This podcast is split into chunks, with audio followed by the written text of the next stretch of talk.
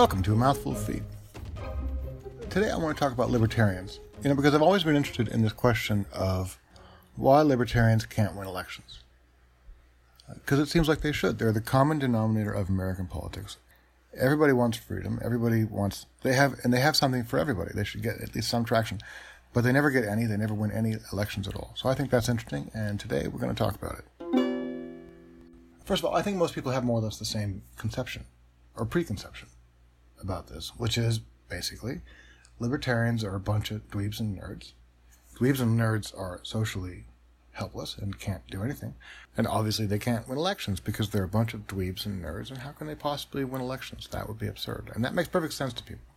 But obviously it can't be that simple because, uh, you know, libertarian principles are right at the heart of American politics. There's no way that that explains why they don't ever win elections.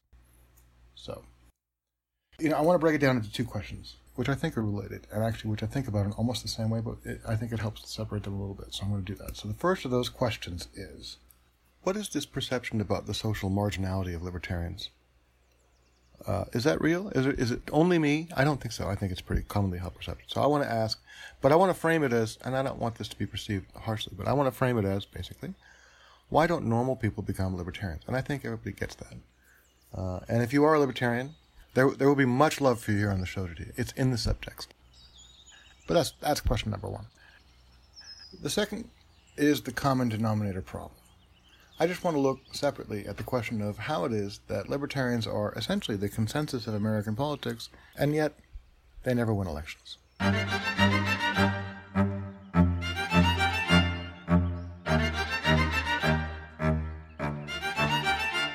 So the first question is why aren't normal people libertarians? And uh, you know, I think about that. I think here's something my dad said when I was a kid, when I was about 15, right, 15 years old. It isn't particularly deep or anything. It's just one of those things fathers will say. He said, "The plan is what the plan is, but how you deviate from it will define you." You always have a plan. You always have some idea of what normal is, and normal is probably something that you basically just inherited from another group of people. You just identified with it and adopted it as normal right? And so you said, I'm going to do that. Let's say, I'm going to be a fireman. All right, there you go. Um, but at some point, you will deviate from whatever whatever it is that is normal in your conception of fireman. And and the minute you do that, the, the space between you and that norm is filled with your choices, your values, your your judgment. That space defines you. And I was 15, so you know I looked appropriately impressed, and I filed that away in my catalog of useful ideas that I never planned to think about. But I'm thinking about it now because it seems to explain this. For one thing, how can libertarians be interesting if they're sort of definitionally unable to deviate from the norm?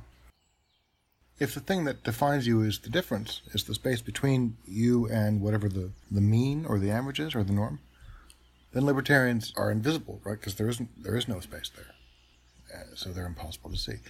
Libertarianism defines virtually defines a political philosophical norm for us in America. But there are lots of other norms that we can. In fact, the norms that people really measure themselves against tend to be cultural norms, not political, philosophical, intellectual crap, all that stuff. Most people don't think about all that stuff.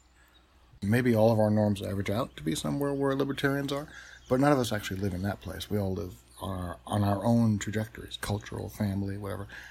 Because we know, like, what, a few hundred people? And then whatever we get from what we read, media, that's it. That's our whole universe.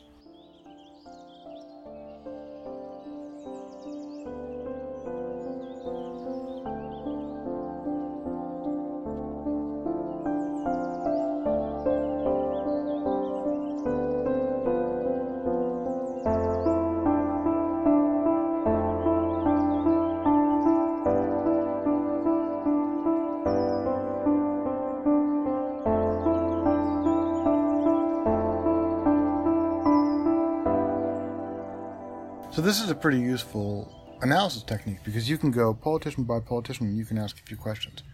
First, you can ask, how is this person on any given topic? How is this person different from the norm that we would define by the libertarian position? Right, and then you can ask, what is the moral argument or what is the value position that drives that person away from that that norm? And you can do the same again for cultural norms that might be closer to where those people are. For example, if you look at most Republicans, you're going to find that they're pro life. And when you look at, so they're going to be to the right of the libertarian position, and that's how you can do it on your map. You can show them to the right. And then you can look inside, you can say, well, how do I fill that space? What's the value that fills that space? And Republicans will tell you, well, the value is the right to life. It's actually another freedom. It's another fundamental right. But that's not really true. That's not really true. Because if that were true, then the libertarians would be there too. Rights apply to citizens. And that's it. it's a social contract among the living, not among those who might potentially be citizens one day. It doesn't apply to them. This is probably a controversial statement, and not every libertarian would agree with it. But libertarians have a real problem with natural rights. They believe in them, kind of, and they, they enumerate them, but they don't think they come from anywhere. They believe in the sovereignty of the individual, for example, but if you ask them for the basis of that, yeah, it basically just comes down to the golden rule. You appear to be human, so I'll treat you the way I want to be treated. That really is what it is. In other words, it's a contract. So their basis for natural rights is really a circular argument. They're saying it's an implied contract before it becomes an explicit one. So if you're a pro-life libertarian, and there are some, then you have a real problem because the foundation for natural rights in, in libertarian philosophy is kind of a kludge. It's just kind of a get you there solution to set up an explicit contract from what was assumed to be an implied one. And this kludge just simply isn't adequate for the problem of abortion, where you have the rights of a woman and the rights of the unborn, and the two of them can't be told to simply live and let live. That's not an option in this case. So the value that Republicans actually fill in that space isn't the right to life, because that isn't a given. It's the underlying belief, it's the thing that makes them think the unborn have a right to life, in spite of the fact that that's not really what the contract is. You know, contract is the social contract. You know how the Force in, in Star Wars springs from all living things? That's how the contract works too. It's not living, all living things, it's whoever comes together to make the contract happen. And that group definitely does not include the unborn, which makes life easy for libertarians who can just ignore them.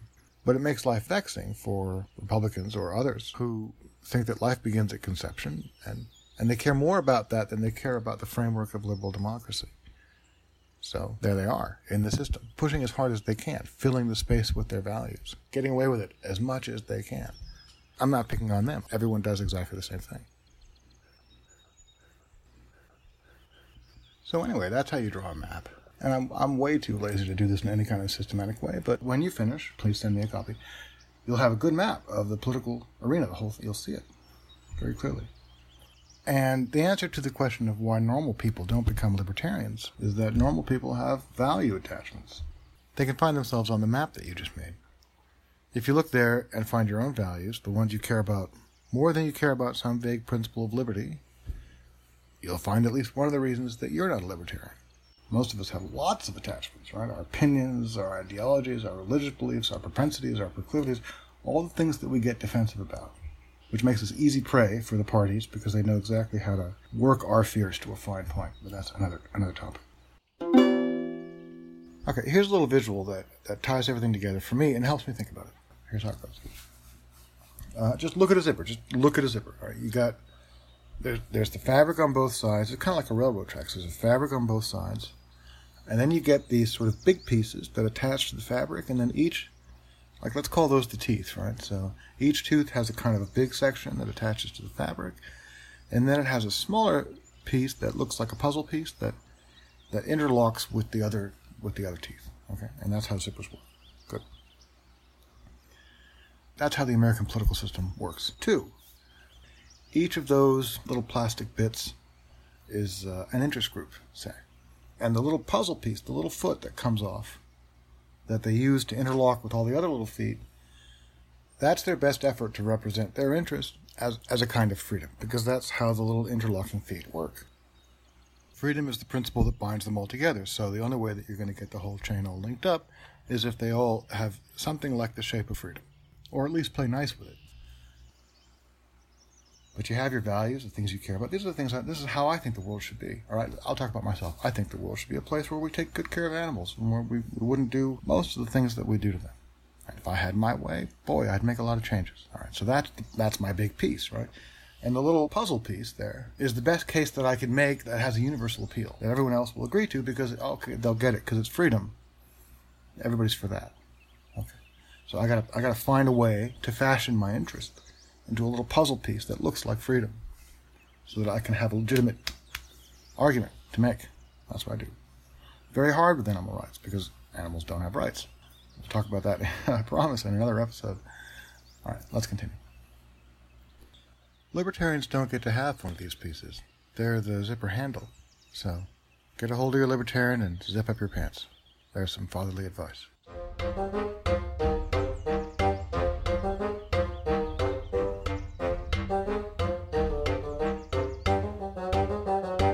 Zip the zipper together and we call it America, and that's and that's not magical, but it works more or less.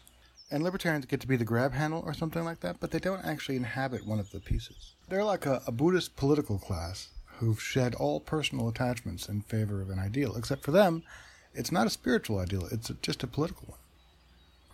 So let's take a flattering view. A flattering view of libertarians is this: libertarians are people who really believe that everyone should be free to do exactly what they want, subject only to the rights of others which sounds fantastic. We all think we think that, but nobody actually thinks that. Not when they find out what it really means, which is extremely limited government.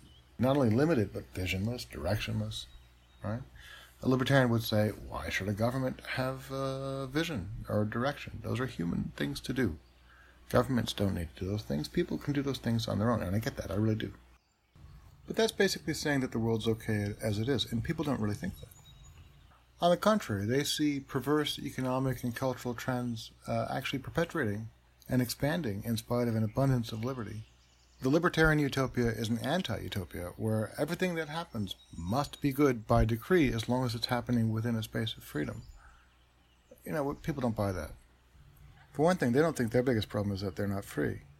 In fact, they think that the biggest problem is that lots of other people who are not very nice are free. That's the problem that people really have. Right? And the only plan that libertarians have to make this a more tolerable world is they promise to stay out of your business as much as possible. Which is, you know, of course, it's naturally appealing to everybody. It's very, very appealing to all the wrong kinds of people who you don't want to hang out with. So that's another reason libertarians don't win elections. And nobody really thinks that a world in which everybody is free to do pretty much whatever they want, subject to very few limitations, is the ideal. Which is, again, this is a controversial statement because I think most people do think that they do think that, even though they actually don't.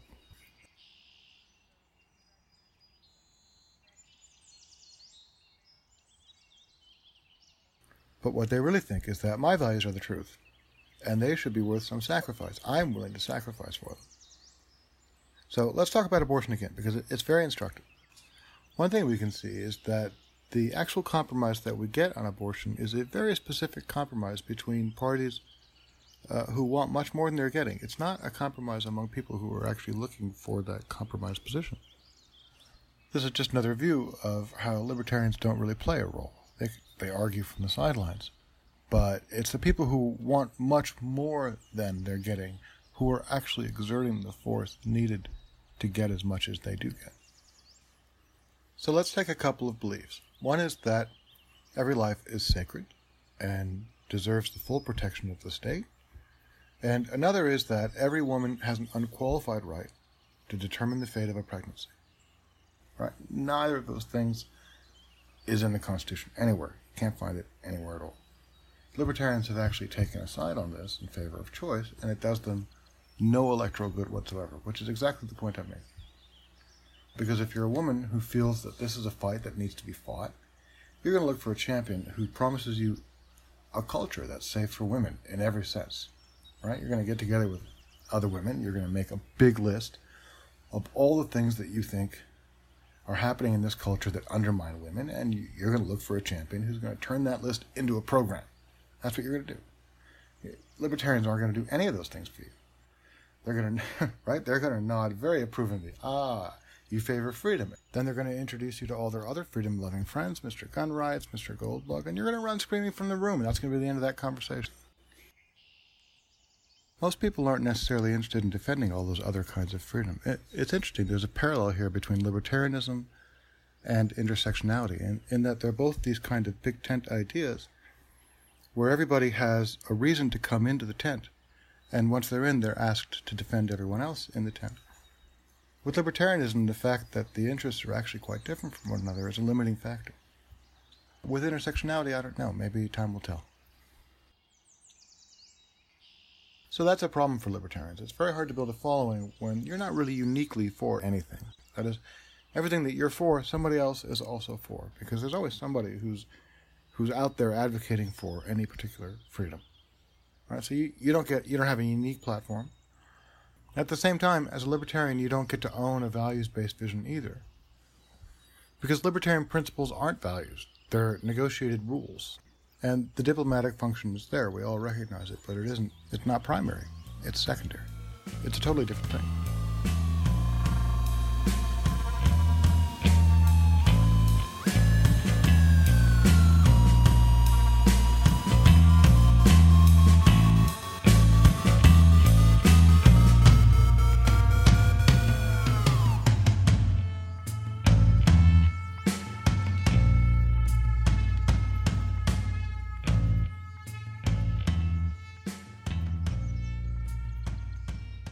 Wrap up. You're, you're not a libertarian because you're not one. You have an ideal world that you believe in. And your ideal world is not the same one that other people have. Your ideal world also isn't one where everybody has to sacrifice their ideal world just to live together. That's not the one you have either. Although that's the one libertarians seem to have. We, you know, we all think we're more libertarian than we really are, and we like to take credit for it wherever we can. So, so Democrats speak eloquently about the sovereign right of a woman over her body, but then freely offer price controls and all kinds of big state policies. Everybody puts their best foot forward. It's all about the feet. And this has been a mouthful of feet. Thanks for tuning in. See you next time.